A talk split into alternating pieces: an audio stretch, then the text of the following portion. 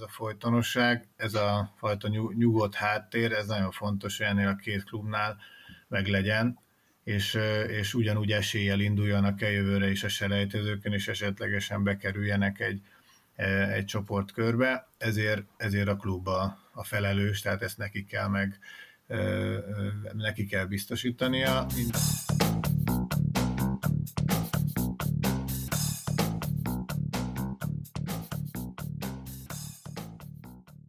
Sziasztok, ez itt az Ittszer, a huszonnégy pont hu focis podcastja, én Kele János vagyok, és ezúttal is itt van velem a műsorban Kálnoki és Attila, huszonnégy pont hu főmunkatársa. Szervusz!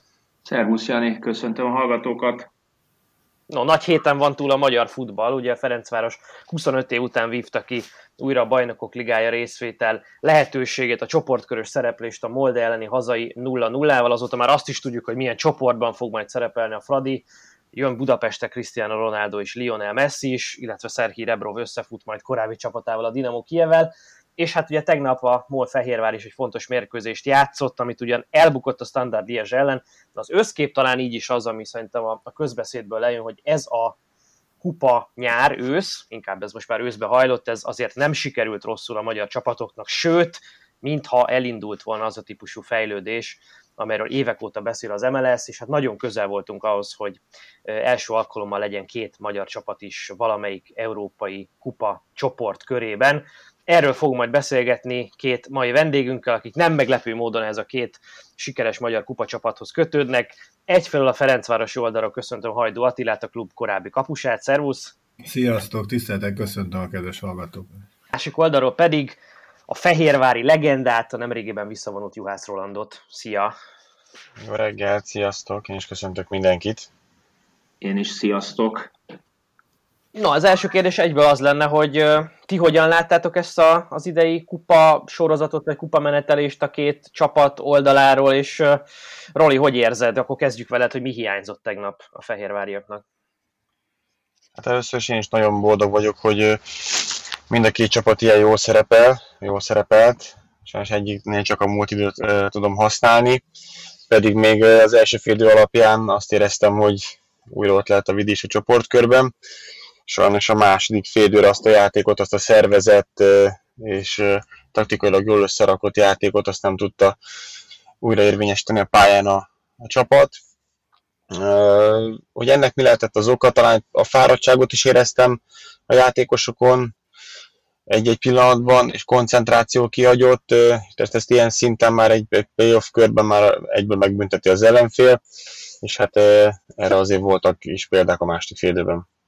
Őszintén szólva engem, engem nagyon meglepett a, a Fehérváron az első fél időben, kifejezetten jól futballoztak. Én inkább azt láttam, hogy váltott ott egyet a szünetben a szerkezetében és, és játék kában a, a standard, és arra nem tudtak megfelelően reagálni, és való igaz, hát ugye azért azt a színvonalú játékot abban a ritmusban hozni, ahol a, a Standard Diaz játszott kilencven percen keresztül nyilván nehéz, akkor, amikor nem feltétlenül ehhez vagy trenírozva hétről hétre. Ez feltételezem egyébként minden magyar csapatnál fönnáll, és ezért is különlegesen extra a Ferencváros sikere, aki, aki hát szintén szerintem fölül ugrotta azt a fajta elvárhatót, ami, amit egy magyar csapattól el lehet várni. Attila, te milyen érzésekkel láttad a sorsolást tegnap Ferencvárosi oldalról? Elégedett vagy azzal a négyessel, amiben a Fradi került? Hát sokan mondják, azt én is ezt a véleményt osztom, hogy ilyenkor inkább ilyen csoportba kerüljön a csapat, mint esetleg nem ilyen neves brigádokkal. Szerintem ez jó, olyan csapatokat hoz a Fradi Magyarországra, Budapestre, amelyeket ritkán látunk, és itt, itt lehet alkotni, ahogy szoktam mondani viccesen ezeken a csapatokon. Én azt gondolom, hogy nem az a, a feladat, hogy most össze-vissza verjük őket, nem is ez az elvárás, hanem nyilvánvalóan meg, megérezni ennek a szintnek, ennek a dimenziónak az ízét, és nyilván a folytonosság az egy nagyon-nagyon fontos dolog, hogy ez nálunk sajnos nem sikerült a következő évben ugye a bé el-be kerülni, csoportkörbe, de a folytonosság lenne a leg, leges legfontosabb, hogy jövőre ismét, ismét ide tudjon kerülni a csapat. Az elmúlt években, mint hogyha változott volna a, a felállás, ugye két évvel ezelőtt még a Fehérvár, akkor Vidi, Vidi Videoton néven e, volt Magyarországon a legerősebb csapat, ezt ugye Európa Liga csoportkörrel nyomatékosította és kiváló eredményekkel, de amióta Szerhij Rebrov van a, a Ferencvárosban, azóta mióta megfordult ugye ez a kocka, Magyarországon is egyértelműen a Ferencváros uralja, és hát ugye a Fradi bejutott a bé el csoportkörbe, ezen nem nagyon kell mit magyarázni. Mi az a különbség a két klub hátországában, ami miatt létrejöhetett ez a helycsere, illetve mi kellene ahhoz, hogy a Fehérvár hasonlóképpen fölzárkozzon, és tényleg valós remek esélye legyen arra, hogy, hogy Európa Liga vagy bé el csoportkörbe jusson. Hogy két csoportkörös csapata legyen Magyarország.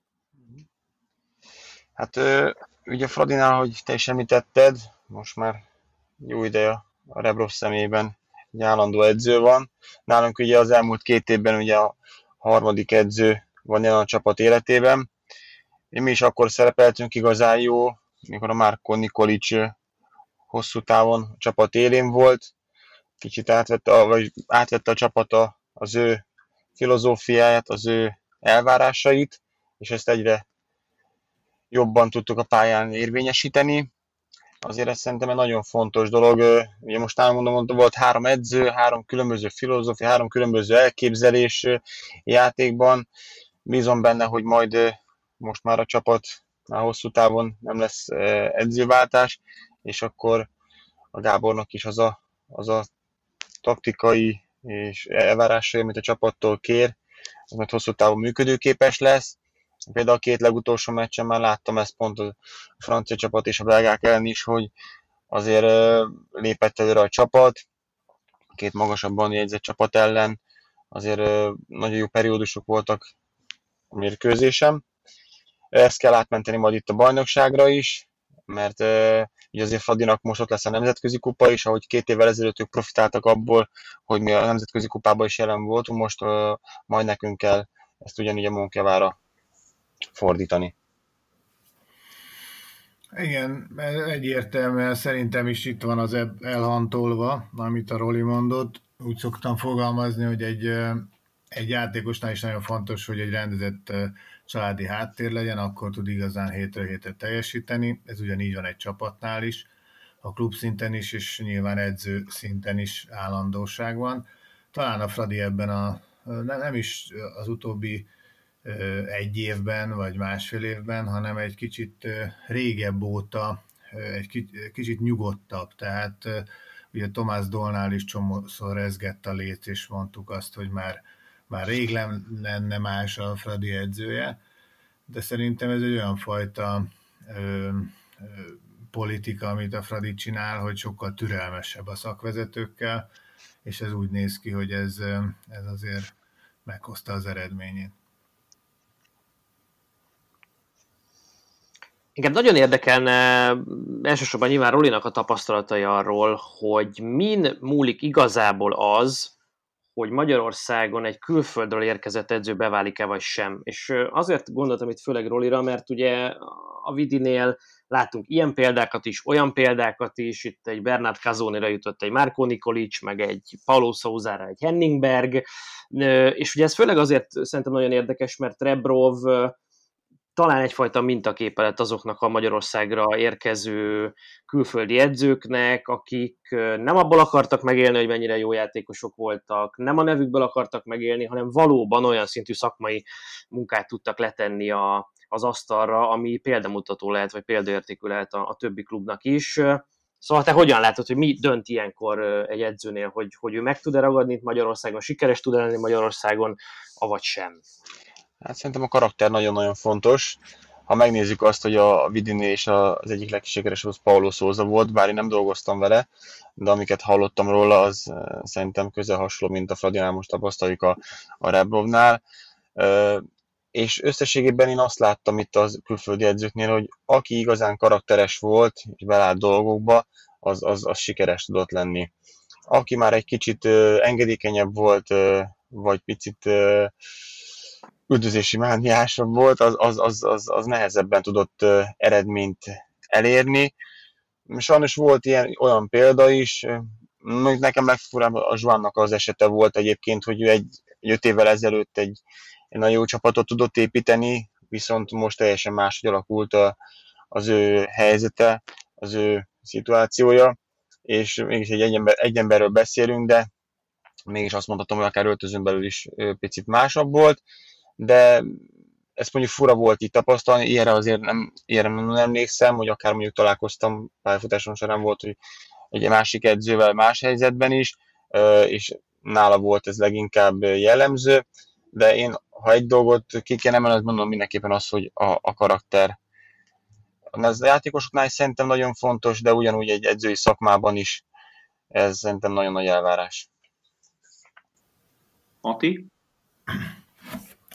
Hát ugyanez, tehát ugyanerre tudok menni én is a válaszsal, amit a, a Roli mondott. Talán egy kicsit leegyszerűsítve és a felvezetése vagy a kérdésre, a kérdés tovább vezetve. Tehát szerintem az első az ott dől el, hogy ide jön egy külföldi edző, ő jól akarja érezni magát Magyarországon, vagy dolgozni akar-e. Ugye Magyarország az egy szép ország, csinos lányokkal, jó konyhával van, négy évszakunk, tehát azért láttunk olyan külföldi egyébként játékosokat is szerintem, és ez edzőket is, akik nagyon jól érezték magukat itt. Voltak olyanok is, akik beleálltak a munkába, és produkálni szerettek volna.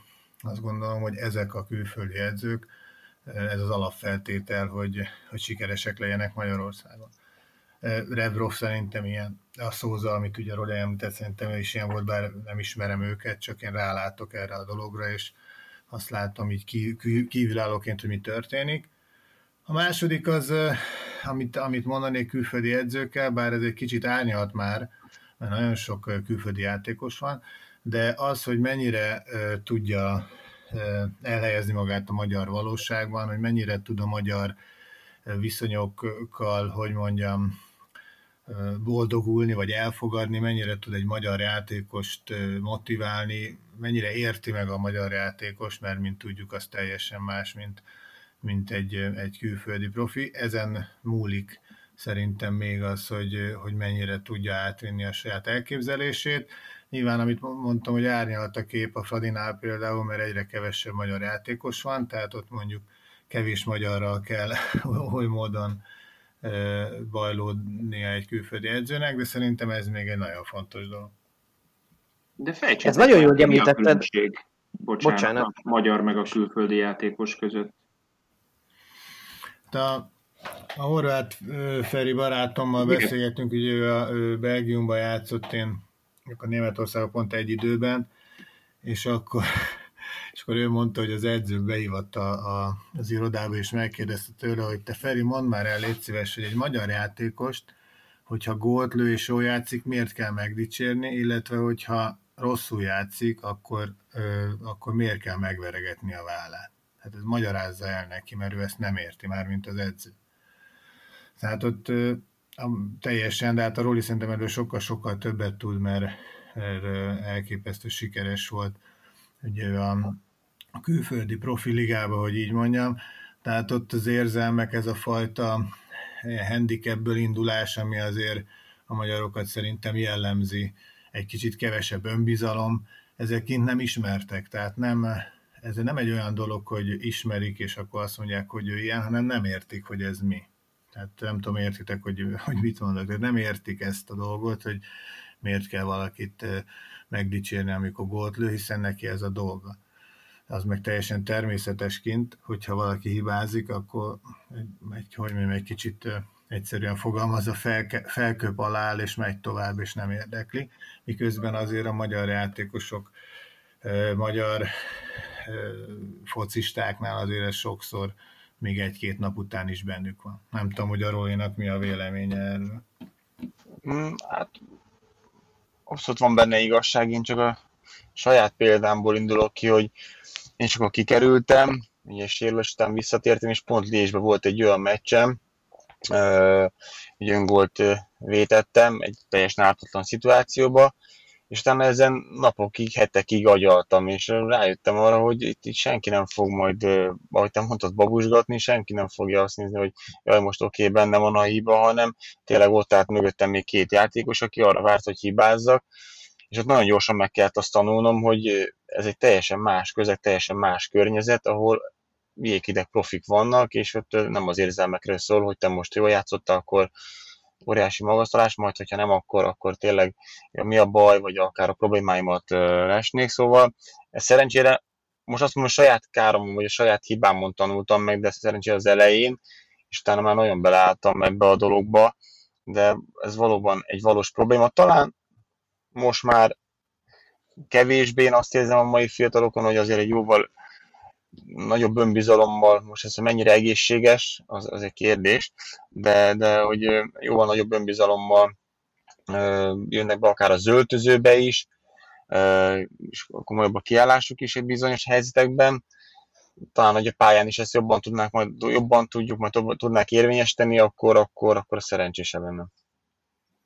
Én visszakötnék arra, amit Attila említett az edzők kapcsán, arról, hogy hogyan akarnak, tudnak beilleszkedni ebbe a szerintünk általában ilyen speciálisnak láttatott magyar közegben, tehát hogy másképp kell egy magyar futballistával kommunikálni, mint ami külföldön ott esetben megszokott, amiről most beszéltetek, hogy másképpen kell a magyar közegben a szurkolói elvárásoknak megfelelni, vagy azokkal való kapcsolódást keresni, és erre szerintem két nagyon érdekes ellenpéldát látunk jelen idő szerint is. Az egyik Szerhij Rebrov, aki ezzel abszolút nem foglalkozik szerintem semennyire. Talán ebben a műsorban is beszélgettünk már korábban arról, hogy ezt a klasszikus fradi szív, meg fradi játékot, ő mondjuk a hazai bajnokikon mennyire nem ö, erőltette semennyire, vagy el sem játszotta, hogy ezt szeretné magáévá tenni. Egy abszolút jéghideg profi, sikerorientált hozzáállás az övé, és ami, ami csak a győzelem és a megszerzett pontok mennyisége hitelesít a végén. És akkor látjuk a másik oldalon Marco Rossit a szövetségkapitányi pozíciónkban, aki... Azt gondolom, hogy ennek a, a számegyenesnek a másik vége, aki abszolút próbál idomulni azba a hazai közegbe, abszolút keresi azokat a gesztusokat, amit a szurkolók felé tehet, ö, ö, és ezt most nem jó vagy rossz irányban mondom, hanem, hanem látszik, hogy egy teljesen más attitűdöt képvisel ebből a, ebből a szempontból. Ő, ő próbál annyira magyar lenni, amennyire magyar tud lenni valaki, aki nem az, mármint, hogy nem itt született, vagy nem itt élt élete nagy részében. És a kettő közötti különbségen gondolkodom, hogy, hogy mi okozhatja ezt, és mindig arra jutok ebben, hogy Rebrov ezt azért teheti, vagy tudja megtenni, mert hát zömmel nem magyar játékosokat alkalmaz a Fradi, akik ott pedig ott vannak magyar játékosként, azok, azok a magyar játékosok, akik föl tudták venni ezt a szemléletet, és akik, akik kellően erős személyiségek, vagy kellően jó játékosok ahhoz, hogy ezt a teljesen más típusú, abszolút a profi standardet megugorják. Ti ezt hogy látjátok? Hát... Meg is válaszoltad félig, a, egy nemzeti tizenegynél, egy válogatottnál, ami abszolút ö, emocionális kérdés, ott nem tehet más szerintem egy edző, véleményem szerint ez a helyes, hogy, hogy ezt érzelmi útra is tereli. Ez az egyik, a másik azért sem teheti meg, miközben egyetértek Rolanddal, hogy a mostani fiatalok azért teljesen más generáció, tehát azért ez a, ez a fajta... Ö, kisebb önbizalom, ez már nem nagyon jellemzi őket, de azért mégis ők, magyar, ő neki magyar játékosokkal kell dolgoznia. Míg Rebrov, ahogy teljesen jól mondtad, ő egy jéghideg profi, és a Ferencváros vezetősége biztosította neki azt a, azokat a körülményeket, ahol ilyen hasonló gondolkodású játékosokat tudott igazolni, és gyakorlatilag a, a, a, a rendszer így módon zárt, egy olyan edző, egy olyan kerettel dolgozhat, és valóban azok maradtak a magyarok közül, akik megszokták, és tudják is ők is jéghideg profik, a többi meg kihullott, és ezzel, ezzel dolgozik, és nem, nem érdeklik az érzelmek, hanem ez alapján, a, a, vagy Merzsi alapján dolgozik. A, itt csak annyit tennék hozzá, hogy igazából az lenne számomra a katarzis, Hogyha, hogyha azért emellett a Ferencvárosnál is szólnának érzelmekről a dolgok, mert úgy én azt gondolom, hogy úgy, ahogy a magyar válogatottnál, azért Magyarországon a Ferencvárosnál is kell, hogy érzelmekről szóljon a, a, a foci. De az érzelmet nem elég meghagyni a közönségnek, a szurkolónak? Hát úgy szerintem nem működik, hogy a, érez a szurkoló, és a csapat, és a, a, a, a, az edző nem.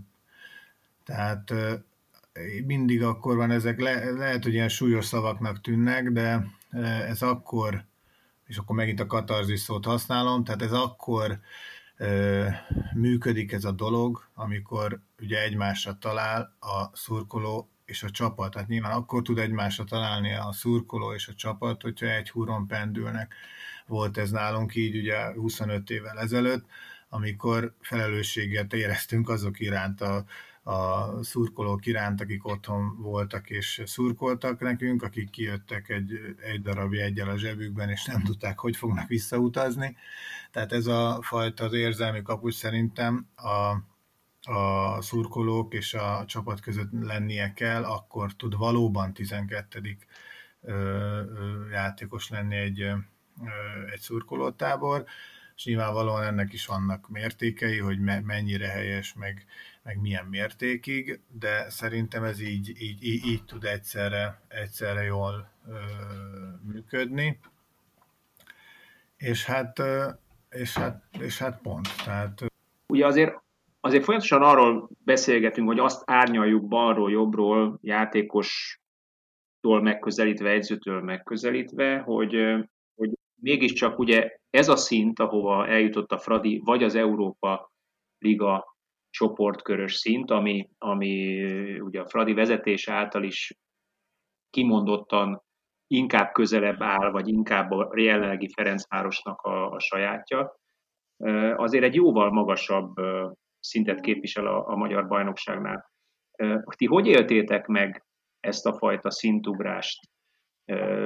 Ugye Attila, te egyértelműen egy, egy kilencvenötben egy hazai bajnokiból, egyből, nem egyből, de ugye selejtezők után bé el főtáblára, illetve hát Roli, neked is azért a magyar bajnokság, belga bajnokság, vagy magyar bajnokságról Európa Liga csoportkörben vannak ilyen tapasztalataid.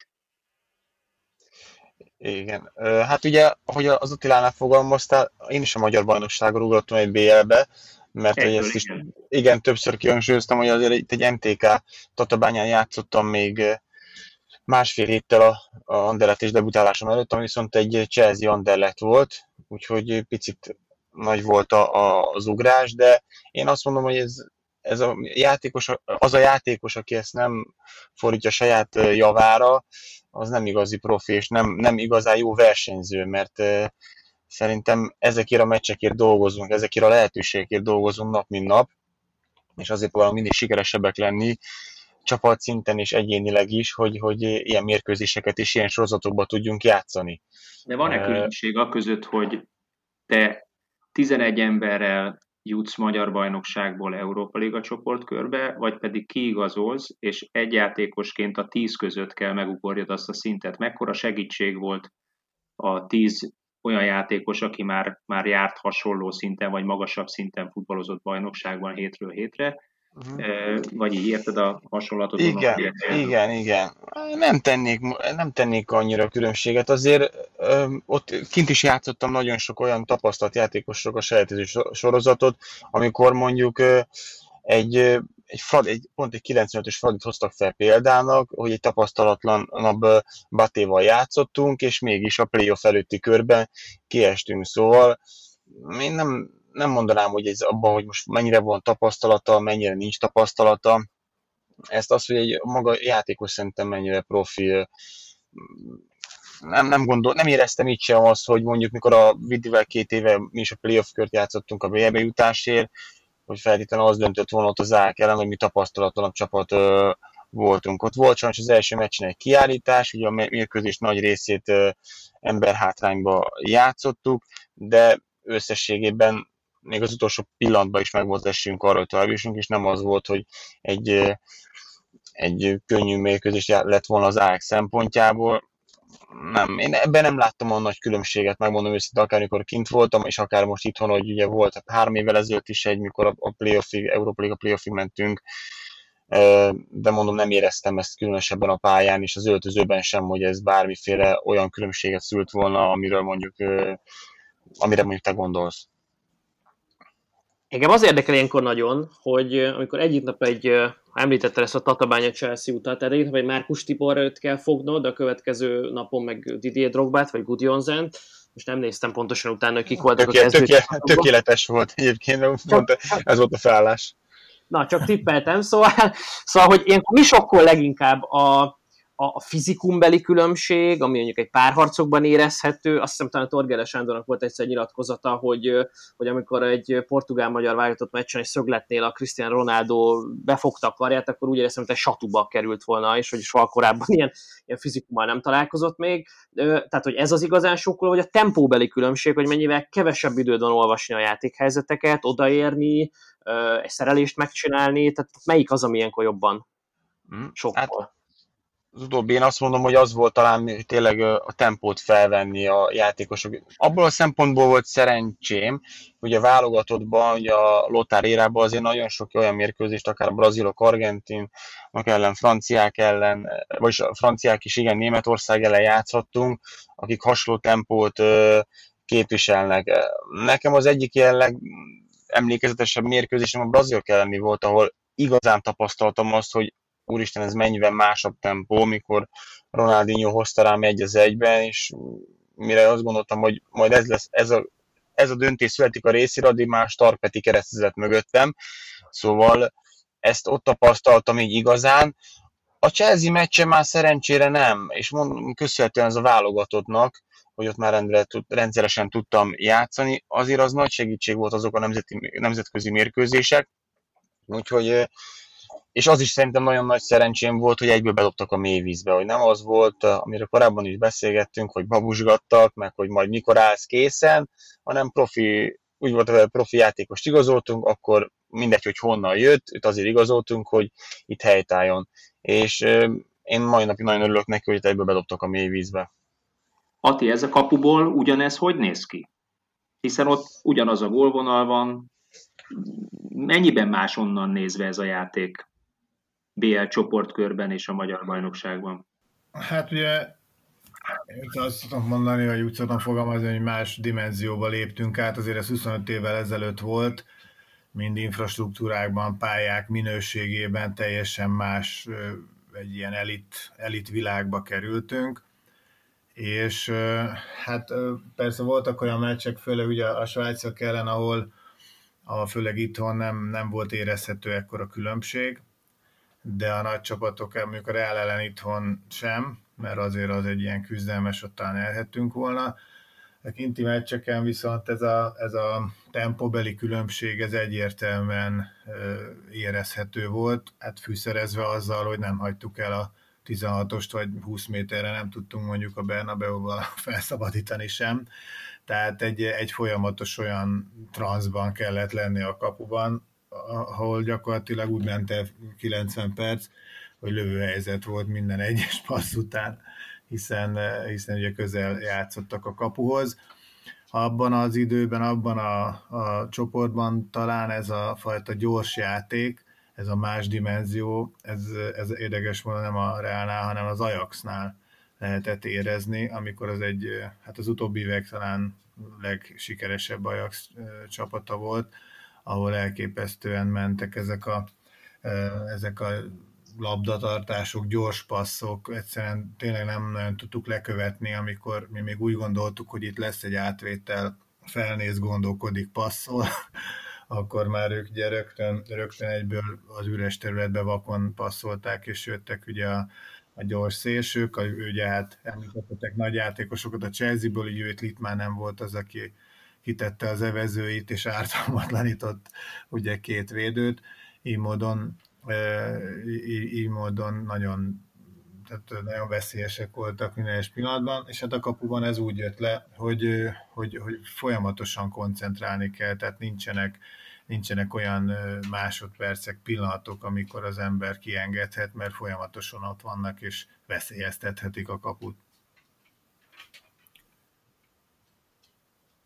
Szerintem az egy nagyon érdekes kérdés, továbbvive ezt a gondolatot, hogy vajon ez a típusú különbség, amiről mind a ketten beszéltetek, nagyjából tíz év különbséggel, ahogyan megértétek ezt, és azóta is eltelt most már megint mondjuk tizenhat még tíz év, vagy tizenhat.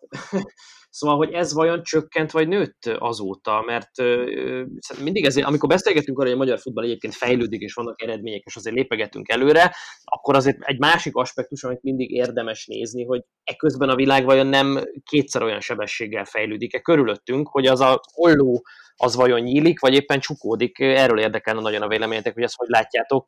Például te, Roli, mit gondolsz erről? Szerintem egyre csökken ez a távolság. Én azt érzem, hogy tapasztalva is, akár a nemzetközi mérkőzéseken is, hogy ez a távolság azért inkább csökken. Ha csak a elmúlt öt évet nézem, akár válogatott szinten, akár klub szinten, beszéltünk ugye ilyet a playoff körökről, a csoportkörökről, szóval, és játékban is azt érzem, hogy, hogy akár játszottunk egy Bordóval, akár játszottunk egy Chelsea-vel, még korábban nem tudtam volna elképzelni, mondjuk egy Chelsea-vel egy ilyen szoros mérkőzést játszunk. Az idegenbeli azért picit más tészta volt, ott inkább a védekezésünkről szólt, de arra is mondjuk azt mondom, hogy ilyen szervezetten, ilyen taktikusan, manapság ezért, ezért csökkennek, el ezek, csökkennek ezek a távolságok a csapatok között válogatott szinten. Védekezni rendre megtanultak a csapatok, itt tényleg már csak azon múlik, hogy az adott edző mennyire ismerte fel a csapatát, vagy mennyire ismeri a csapatát a játékrendszert illetően, és tényleg, hogy mennyire vannak elő akár olyan kreatív, karakteres játékosok, akik el tudnak dönteni mérkőzéseket. És mondjuk azt mondom, hogy manapság a magyar bajnokságban is azért rendre láthatunk olyan külföldi játékosokat is, akik azért most már hozzá tudnak tenni a bajnokság színvonalához, és nemzetközi szinten is nagyon hasznosak tudnak lenni a csapatoknál.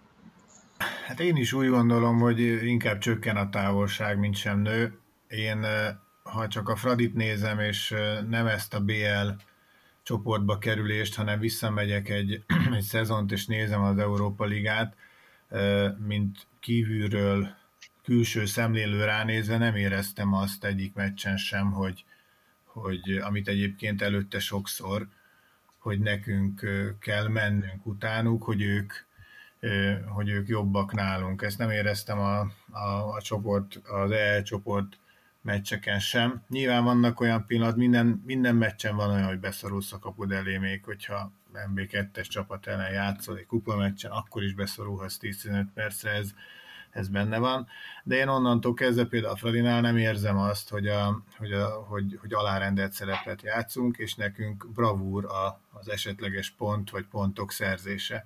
És ez ugyanígy éreztem most is a bé el meccseknél.